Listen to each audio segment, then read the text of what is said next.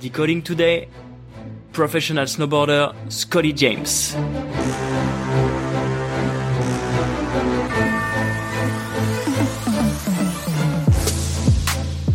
Hey guys, I'm Mathias Dandois, and welcome back to the second episode of my podcast, Decoding Athletes with Red Bull. I'm a professional BMX rider and eight times world champion. I'm living in between Paris and New York City and travel over 200 days a year. I started riding BMX bike when I was 12 years old and been unable to go in a straight line since then. Now, I started this podcast because I want to find out what does it really take to become the best athlete possible and help other young talents to find their path. Last week, in the very first episode, I've talked to the trial and mountain bike legend Danny MacAskill. And I want to thank you all for the incredible feedback. I've had one from uh, my homie Colin McKay, who thought uh, he knew Danny before he listened to the podcast, but after he was done with it, he realized that he didn't, and uh, you know that meant the world to me. If you've missed the interview with Danny, make sure to subscribe and listen to the podcast on Apple Podcast, Spotify, and every other podcast app. You can also watch the video version of the podcast and the vlog on my YouTube channel. We'll link it all below in the show notes. For today's episode, I met with professional snowboarder Scotty James. I didn't know Scotty personally before this podcast, but I definitely heard of him before. I mean, he's only 25 and has already three Olympic participation. He has like five X Games medal and won most of the event he entered in 2020. In this interview we did during his competition at the Laax Open in Switzerland, Scotty is telling us how he was feeling when he was 15 years old, right before he dropped in for his first run at his first Olympic participation. He tells us about his biggest fear, and most importantly, in this podcast, he teaches us how to deal with stress and pressure. Thank you guys so much for tuning in. Have fun listening, and welcome to Decoding Athletes. Scotty James.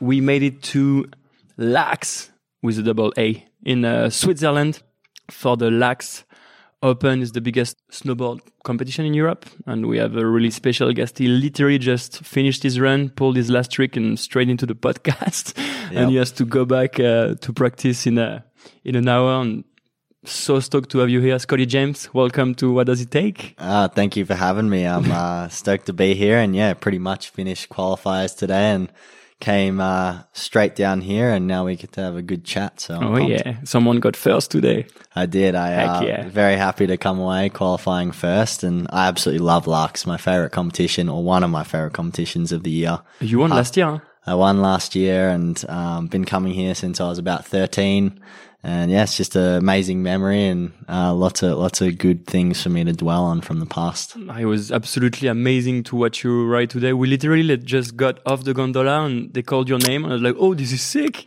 and then you, yeah, yeah, that was your second run too. Your ninety-two point something like. Score. Yeah, so I think uh, after the first run it was ninety, and then um, was able to bump it up in the second run and do a ninety-two five or something. So um, yeah, very happy. Did you need to do that to like bump it up again from like 90 to 92? It's a rare case here, actually. I mean, you know, we obviously really enjoy riding the half pipe, but this one in particular, there's something about doing our harder tricks that's more enjoyable. The half pipe's very safe. It's a, you know, awesome pitch, good atmosphere, and it, it's quite enjoyable to keep pushing yourself. And as you would know, sometimes like it can be a little bit more not enjoyable to push your limits than it is to uh, take a step back and kind of be okay with it. So today I was took another step forward and we wanted to make it better than what I did. So it's good. Hell yeah. And like put your confidence high for, for tomorrow's final. I personally always enjoy semifinals and qualifications more than finals. Like, I don't know. I feel better on my bike. What about you? Yeah, I think there's definitely a different element of competition. Everyone kind of they might put their foot down and want to win qualifying, which is kind of what I like to do because I like to come into the finals in first place. And then others just like to get through it. And, but the nerves are always hard because it's the most important part to actually then, you know, go on and be successful by the end of the weekend. So there's definitely mixed emotions and different nerves between qualifying and finals. So. Oh, yeah. So to give you a little uh, insight, Scotty was riding a super pipe today. It's a massive like pipe made out of snow. How high are the walls of the? The walls are 22 foot high. Uh, the half pipe top to bottom is about 200 meters, 180 meters, 200 meters. And then the pitch, uh, I think it's about 17 and a half, 18 degrees. So like down like that. And then, um, the walls are pretty high. So, oh, yeah. and then you go another, you know, hopefully 15 to 20 foot above that. So you're pretty up there. The consequences are high, but it's, it's you enjoyable. are definitely up there today, dude. it's funny. We, we had someone, uh, surfing, uh, walls of uh, water and you are like pretty much snowboarding walls of ice and yeah.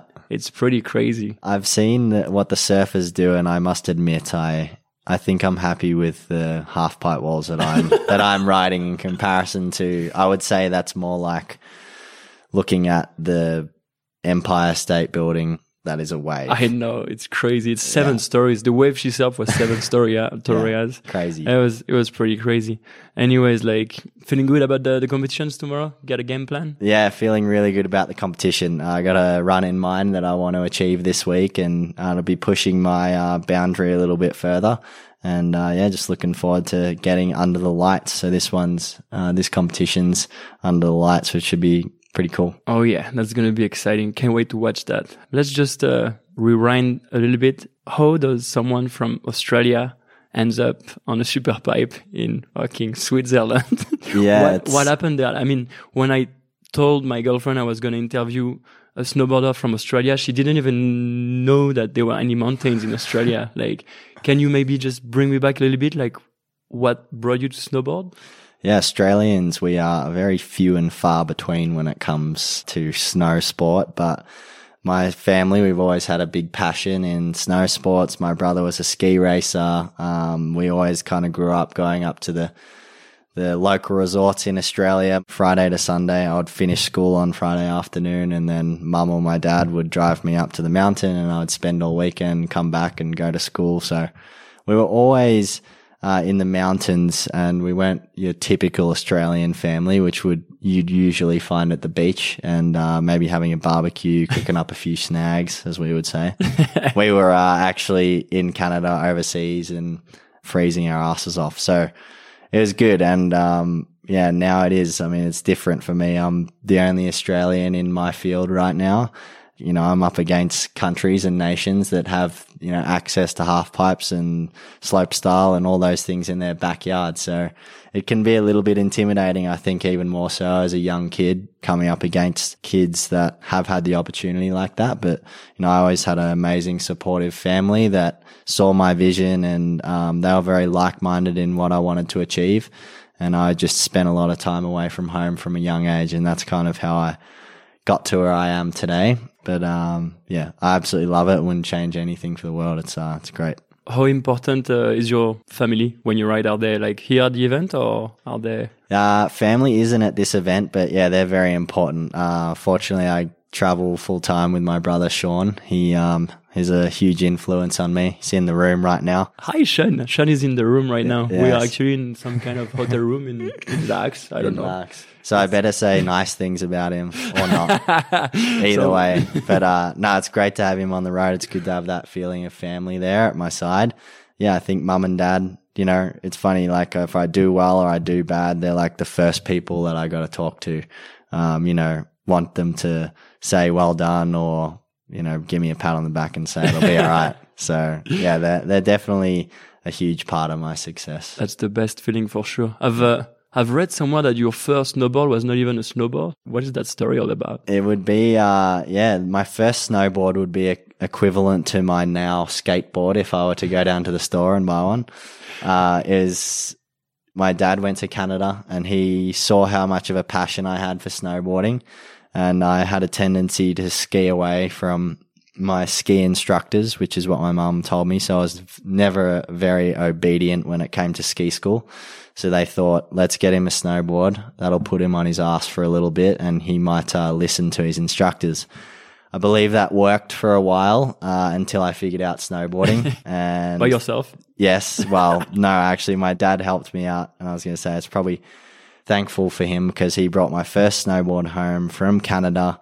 It was actually a doorstop uh, at a snowboard store. He offered them uh, ten Canadian dollars and walked out with my first snowboard. So I uh, still have it to date. So it's cool. That's a pretty good deal for a snowboard. It is, yeah. It's a bargain. I wish I could still pay ten bucks for a snowboard Right. nowadays. Yeah, That'd be amazing. yeah.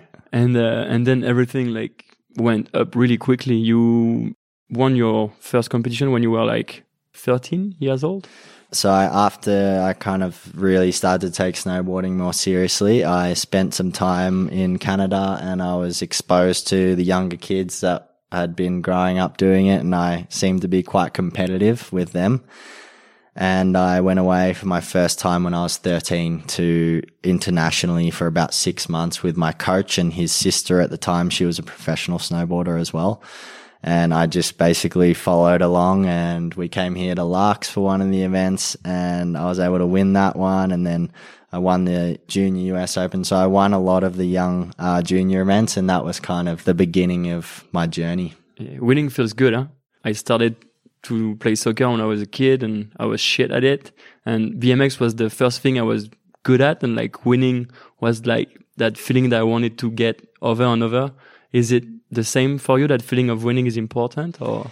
Yeah, I would say so for sure. And I, I can relate to that a lot. I think a lot of us action sports people and maybe athletes in general is we might not necessarily always fit in that well into normal society things like school. You know, I was consider myself a fantastic student, but if you asked other people, they might say otherwise.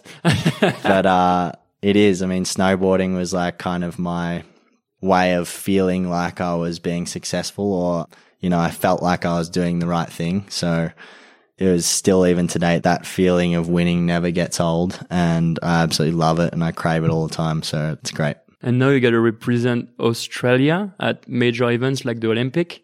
You are 25 years old 25, yeah. and you already like rode three Olympic. Yeah. So I've done three Olympics now. Did my first one when I was 15 years old in Wait. Vancouver. Wait, you did your first Olympic when you were 15? Yes. Like, for the listener, try to remember what the fuck were you doing when you were 15 years old. I don't think you were riding Olympic Games snowboarding. Ninja was playing games and no one thought that was going to go anywhere. And look at him now. He's, uh, he's been very successful playing his games. Dude, so 15 years old, your first Olympic in uh, Van- Vancouver, if I'm right? Yeah, it was uh, 15, 2010 in Vancouver.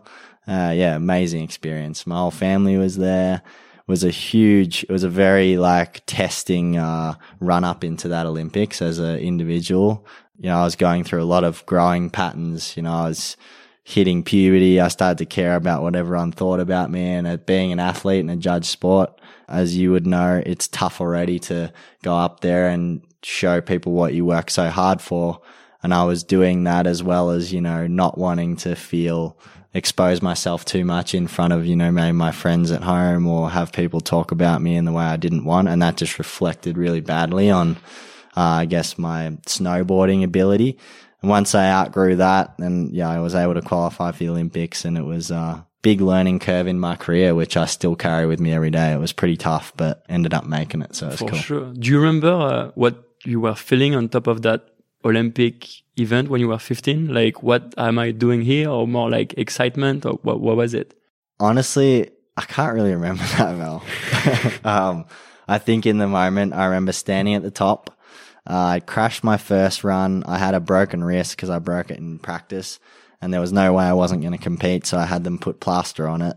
And then I saw my family at the bottom. They were in green and gold with Go Scotty signs. I looked at them and then, uh, yeah, dropped in and I was able to get my run done. So very cool memory to reflect on. So sick. You were the, the youngest male athlete ever to ride the uh, Olympic Games, I think. Yeah, it was something, some weird uh, statistic or stat like that. I don't know what it is, but I think I was youngest male Olympian in like 50 years or That's something crazy. like that. So yeah, I think I still hold that title. So I still do. I still. I don't know. There's a lot of young kids that are pretty damn good now, so I might not hold on to it for too much longer. But once upon a time, I did. I can say that. Oh yeah. And then there were Sochi and then uh, Pyeongchang.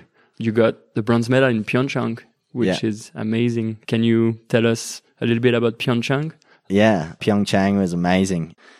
Halfpipe was great. It was definitely a really good display of snowboarding halfpipe, which was amazing for me. It was an opportunity for me to show what I work hard for to the Australian audience that were watching, and I- had a pretty good experience when I was there. Uh, obviously, getting the medal was uh, pretty special.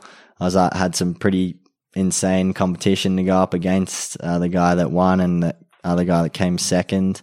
And most of all, it's just a really good display of half pipe snowboarding. And I got to show, you know, my country, Australia, as well as everyone around the world, what we work so hard for. And I think that was really cool for us to show that as well as, um, yeah, I was able to land the run that I wanted to do, which was great. And got to be the flag bearer as well for our Australian team in the opening ceremony. So Oh, wow. that was insane. That was, I was actually probably more nervous about that than my event, if I'm honest. Really? Like, Yeah. So, so what what happens? You have the whole uh, Australian delegation behind you, and you are like carrying the flag. Yeah, so I had the whole, uh, we'll walk into the opening ceremony, had the whole team behind me. Yeah, it was pretty special. I was nervous because I didn't want to twist the flag. So usually when you walk into the opening ceremony, there's a bit of a breeze or like, and you typically want to wave it as you were proud and being patriotic. I started to wave it and it twisted a little bit and then the, the wind was actually perfectly coming in my direction. So it just flapped perfectly. So that was nice. Pretty proud. Yeah. Put a, a nine club uh, run. Exactly. with the flag. Yep, exactly. So Oh, this is good. amazing. How's the the Olympic uh, vibe? Because like you know, skateboard is going to be in the Olympic, uh, BMX is going to be in the Olympic, surfing is going to be the- in the Olympic. I think the IOC is really looking for younger sports. Mm. Uh, can you tell me a little bit what's the the vibe in a Olympic game compared to a contest like today at the Laax Open? What's the difference? Yeah, I mean the Olympics is a huge. I would say it's a franchise, really. I mean, it's got a lot of different sports. It sells to a huge audience, and it is. I mean, it's special for us, especially being Australian. It's kind of like one time in four years that I get to show Australia. We're trying to get better at it now, but what what I do, and I think it's fantastic that the Olympics are taking on board the younger demographic sports, skateboarding, surfing. I mean, that's really the future of, uh, of action sport. And, you know, it was great to see snowboarding halfpipe go into that. And yeah, I mean, a lot of people have mixed emotions about how the Olympics influences their sport, but I just try and keep a pretty positive head on my shoulders about the whole thing. I mean, it's just more exposure for us to show people what we do. I think it's great that they're Dude, doing I share the same opinion. I feel like a lot of skaters have, have been really like butthurt for skating to be in the Olympic. But I mean, if you are a really core skater films video, you can still be a core skater on film video while other skaters Yeah, are going to be in the for Olympic. sure. And I think that's it is hard because I mean snowboarding definitely has that value as well. I mean snowboarding, you know, didn't necessarily start from being in competitions and it evolved into that and then you know it evolved then to come into bigger competitions and the Olympics and it's just growing. I mean that's just how it is for me. I, that's just how I perceive it, but it doesn't stop anyone else. You know, we're all still snowboarding. We're all still out there doing exactly what we want to do and doing it in the way that we want to do it. I don't think it's the right thing necessarily to have an agenda towards a certain discipline or a sport. It's just like you do you, I'll do me, and we'll just grow it together. I mean, exactly, it's definitely grow the sports together. And I mean, you still ride backcountry or you still ride with your friend a bunch. I, I guess you're not every day on the pipe, no? Yeah, for sure. I mean, uh, nowadays in the half pipe, uh, you got to be in there quite a bit to keep up with everyone. But yeah, it's, you know, I still last year we went out and filmed for a week and a half in Japan for my web series with Red Bull. You know, I definitely try and get out in the elements and, and still do all those things that I really enjoy. It's cool. Yep, let's go to that a little bit. Today, to be a professional athlete, it takes more than being good at what you do. You need to do stuff outside of your sport just to grow as an athlete and as a brand. And you are really good at doing that on social media. And also, you have your own uh, web series online, All Day SJ. Yep. Watched a bunch of it. It's amazing. Yeah. Can you tell me a little bit about this side of uh, being a professional athlete? Yeah, there's a lot more to being an athlete for sure that I'm even learning every single day than just going up and winning events. Uh, you know, social media obviously being one of them.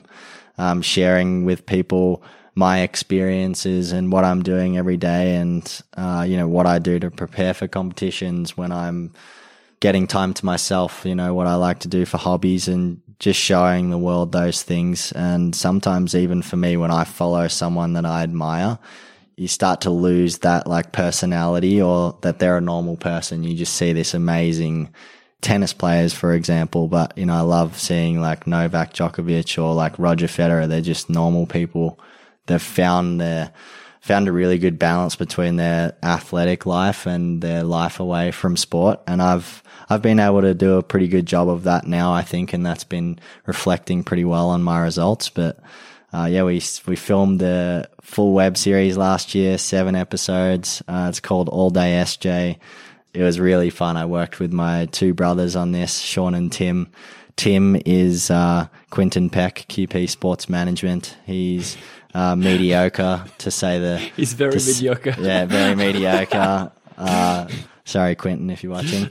Uh, but he's trying yeah, and then my other brother Sean helped uh, write and direct and put it all together. So it was it was really cool to work with everyone and Red Bull as well to put this kind of dream we had and bring it to life. And I think it was received really well. Oh, yeah. It's a really good uh, combination of you know my life as an athlete, what I'm doing to prepare. Coming to the competitions, and then also a good spin with the comedic value, which uh, Quinton Peck and, and everyone at the office brings. So, uh, it's quite cool. And I think it's very relatable for a lot of athletes. You know, we've definitely we've had bad management and we've had good management and you know this show kind of embodies that and shows everyone kind of what athletes go through i guess. Have you ever had a, a bad uh, gig? Like a sponsor made you do or like an agent made you do? I had quite a lot dude. I, I, mean you i would say Ozballs wasn't the best if you watch uh if you watch Ozballs was not the best yeah if sure. you watch uh episode one i had to do an underwear campaign for Ozballs.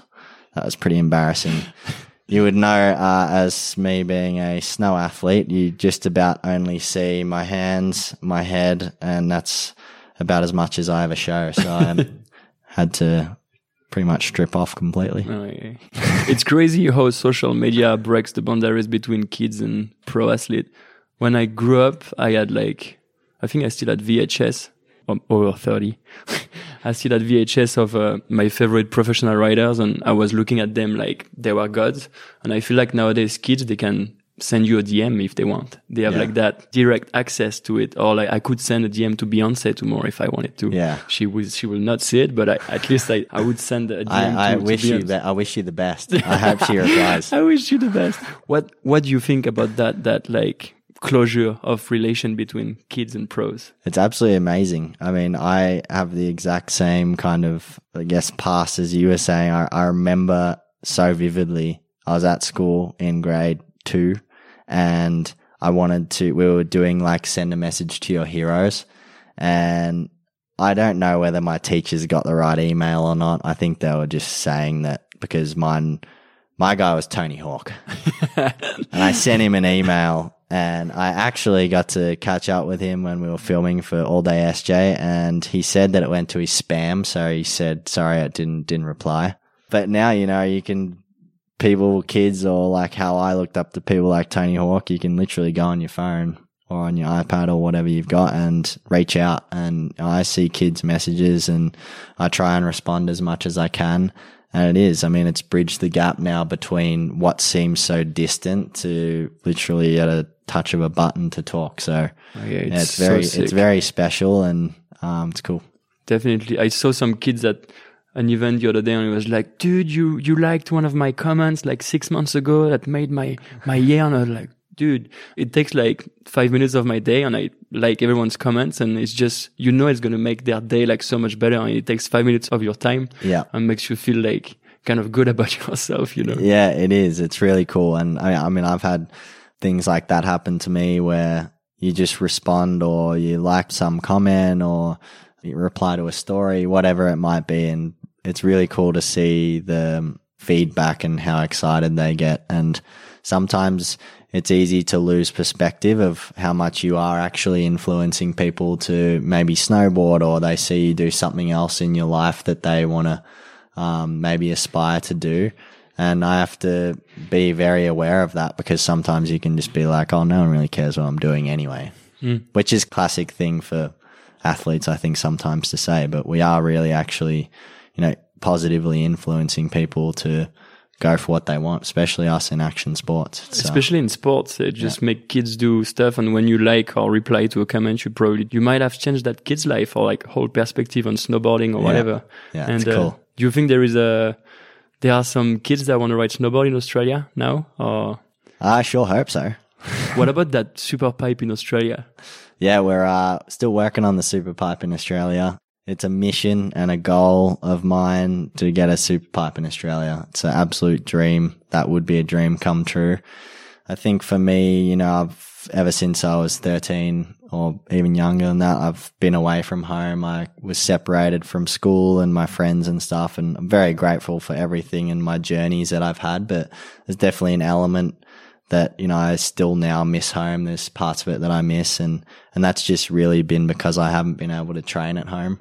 And a bigger part of my success or when I go up and ride and my purpose now is that I want to bring a half pipe to Australia and I want to expose the Australians, uh, educate people on what I do and what their kids can potentially do.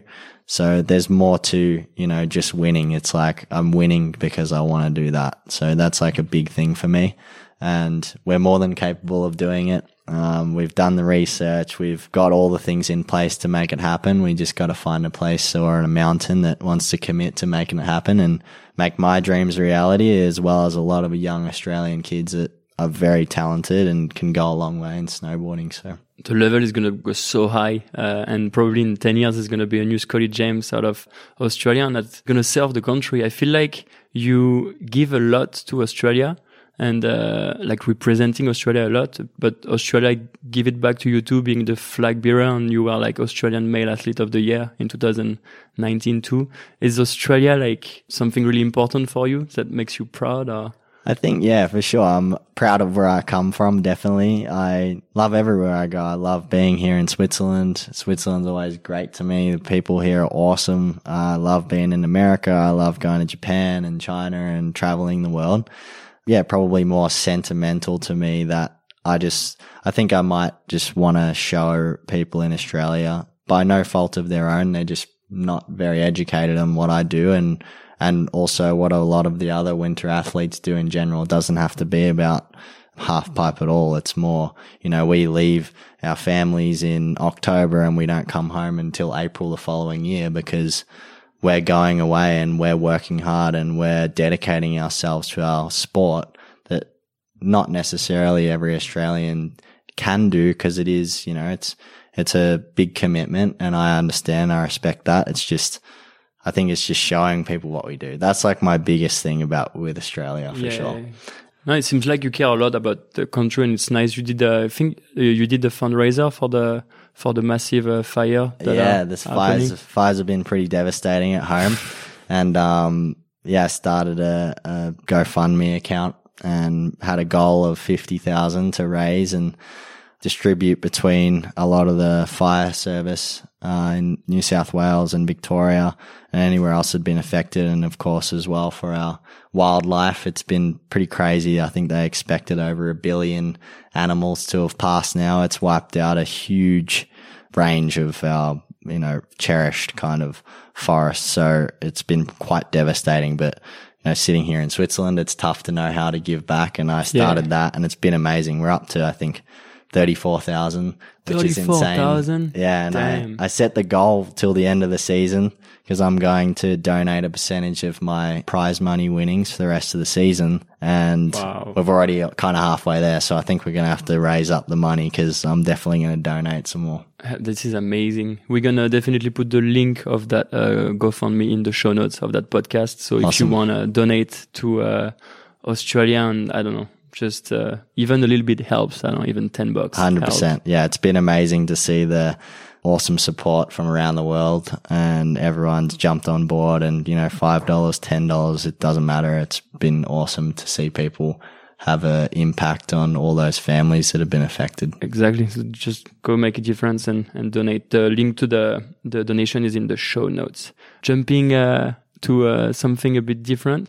What is uh, Scotty James doing outside of snowboarding? You were telling me a bit about photography right before we started the podcast, so we can maybe talk a bit about that because I have my, have my, I was showing off with my Leica here, and Yeah. uh, you are like, oh, what is that? And people usually don't know what is that. And Yeah, yeah, like, I'm, what is uh, a Leica? I love film photography. Uh, my dad was a sign writer and graphic designer, and my brother Sean is a videographer. So it's kind of in my in my genes to at least appreciate cameras and art, creative things to a degree. And I just fell in love with film photography. I think more just because it's there's more to a photo sometimes I feel like than just whipping your phone out and snapping it and it's it's just like it's there whereas when you shoot with film every shot's a bit more meaningful it's got a bit more thought out and especially with Leicas I mean they're about as manual as they come so you get to learn about exposure and all those things and yeah, I just really enjoy it. And I've got a good collection now, actually. Almost too many. I'm kind of like collecting dust on a lot of them. If I just got a Leica MP and I got This is a 35. very good camera. The Yes, MP. it's, uh, yeah, it is. It's, uh, it's great, but it's, sick. it's an investment for sure. It's something I'm going to have forever. What else and, do you uh, have? It was actually a Christmas present from my girlfriend, so I should give her cre- credit. Yeah. She's a keeper. That one. Yeah, one. she is. she uh, she got me my dream uh, camera, and I got a Hasselblad 2000 FCW, um, bunch of different Canons. Yeah, so I just I just like it. man it's it's i feel like we live especially our generation we live in an era where, where everything goes so fast and takes millions of photos on our phones mm. every day and just like doing i don't know spend too much time on our phones and just see so many people. And i feel like for me film photography is a moment where i can just sit back and kind of think about what i want to shoot and find the angle and find the aperture and exposure and then have the right photo and wait a couple months before you get your film developed and it's something that i don't know it's kind of my uh, meditation Yeah, it is. It's uh nowadays in our generation, like you said, it's about instant gratification. It's about taking a photo and Post it. post it. Post it. and there's Look not at me. really much, you know, there's not much thought that goes into it when I do something like that. Whereas when you shooting film, for example, you know, even for it reflects to my snowboarding because we live in a world now that's inside our phones and we don't look up sometimes. And when I have my camera, I can sit there and I can actually look around and whether I'm at a cafe and you actually start to take in stuff because maybe you want to take a photo or you don't, but you should live in the re- real world a bit more and then you get to see over time. You know, I think the coolest thing is I've taken photos on my film cameras and a year later, I didn't even know that I hadn't taken the film out of the camera and I've just con- kept shooting. So there'll be a photo in there from 12 months ago and then ones that I'd taken like a couple of days ago. And it's like, oh, I do, I remember that memory, but you do, like, you don't. I don't know. It's really cool. I like film. No, definitely. Just how how excited do you get when you you get your film back? Yeah. It's dude. It's like for me, it's Christmas. You know, you Yeah. you get the file and then like it's Yeah. it's so crazy. No, Yeah. film it's, photography It's is awesome. And very uh, cool. does it make you a better snowboarder? You think to have like hobbies outside of snowboarding? I think for sure. 100%. You know, I like surfing, uh, not a great skateboarder. I try though. And I like doing a lot of just stuff at home with my friends, just simple things, catching up with everyone. But you definitely can't lose touch with normality and things that, you know, I like to do every day because sometimes with the traveling and the success and the things that come along with it, it can start to become a little bit of a blur and you lose perspective of what actually matters. So Overwhelming, huh? Sometimes. Yes, exactly right. And no, it's good. No, that's why it's super important to have, I think, uh, a solid group of people like your brother and your filmer that that are here to like for you. I remember when I was like I don't know, like 20 and started to win contests. You kind of, I had a big head because I was like, I'm in the shit. I'm 20. Still I'm winning contests. I'm still, I still Hit a big head. head. It's massive. I feel like it really helps to have like people to calm you, calm you down sometimes. It does, like, for sure. You know, I got my brothers. I'm I'm the youngest of four. Only so brothers. if or- I start to show the slightest little bit of ego, it is squashed straight away. Crack. Keep me keep me grounded. So no, it's good. It's brother only, or you have sisters? too? I've got uh, two elder brothers and an elder sister. nice. Yeah, we're all two years apart. All snowboarding or skiing? Uh, no, my brother Tim is a skier, unfortunately, but that's that's his choice, isn't it? That's we just we just talked about letting everyone do what they want to do, and Tim, you can do what you want to do. I won't hold it against you. But uh, no, we're all we all like skiing and snowboarding. It's fun. It's a, it's a cool element of snowboarding where it's my job and my profession, and I love it. But then there's also uh, the ability to still go out early mornings with my dad and my mum and go and just enjoy the mountains and have a smile and a laugh. So, you know, it's, it's quite unique to be able to do that as a profession and do it with your family. It's cool. For sure. What do you uh, think your parents think about all that? The the Scotty James of like the outside world, you know?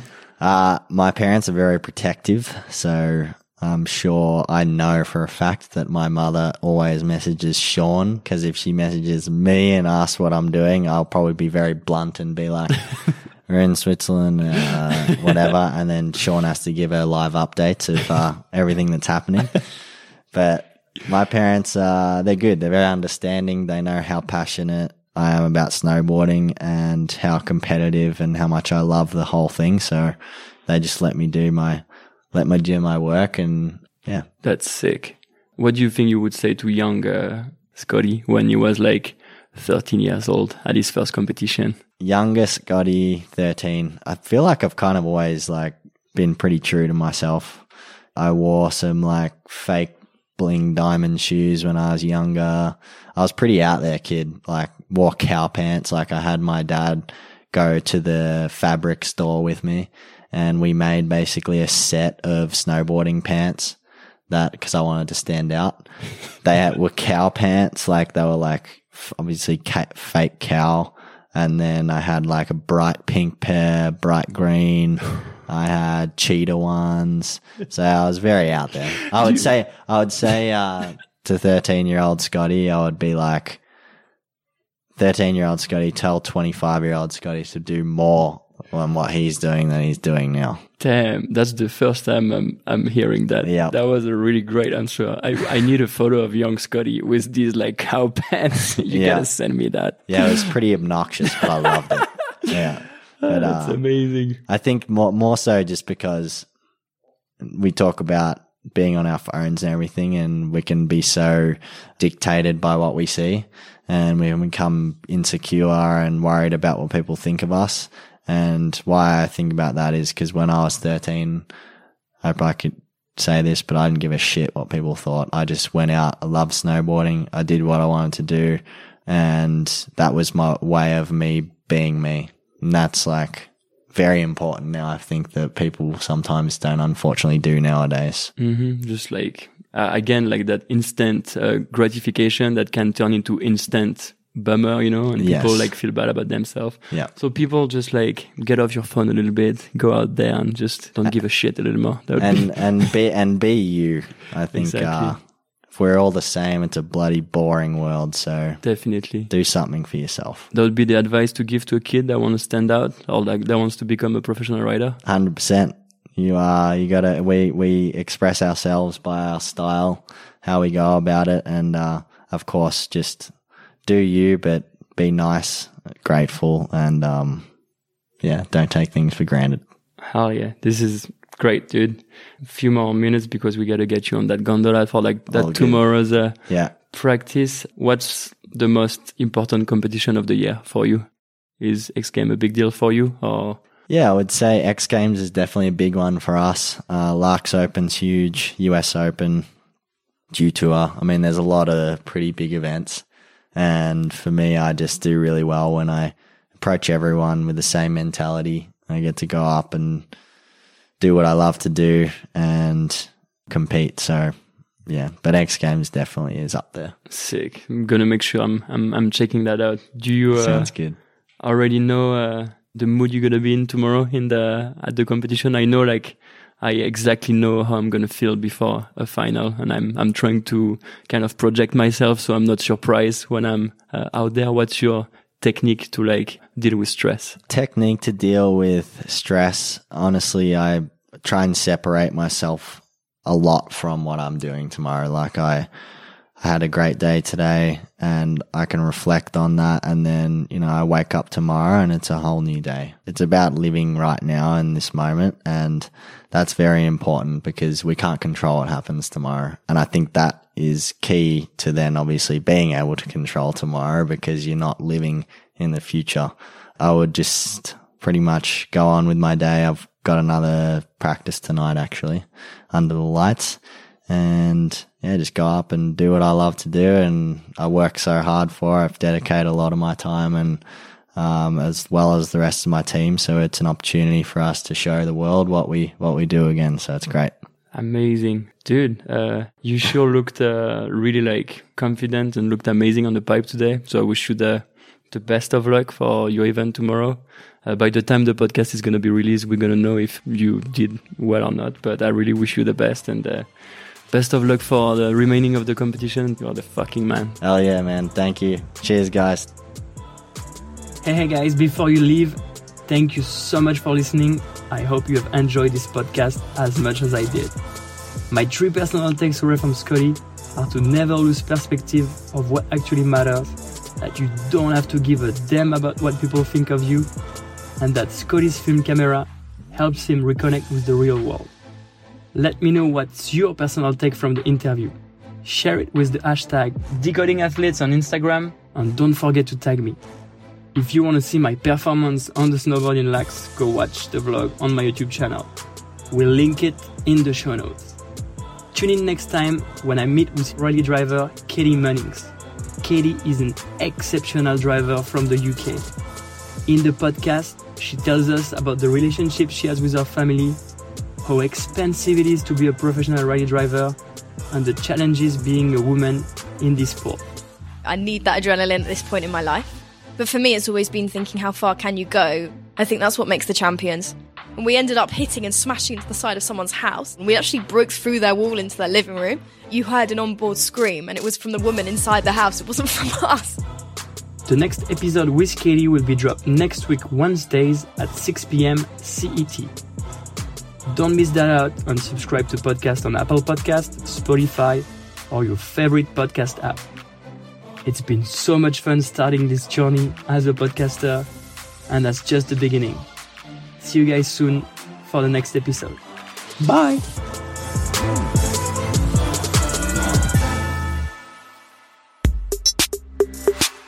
Decoding Athletes with Matthias Dandois is a production of Maniac Studios for Red Bull Media House.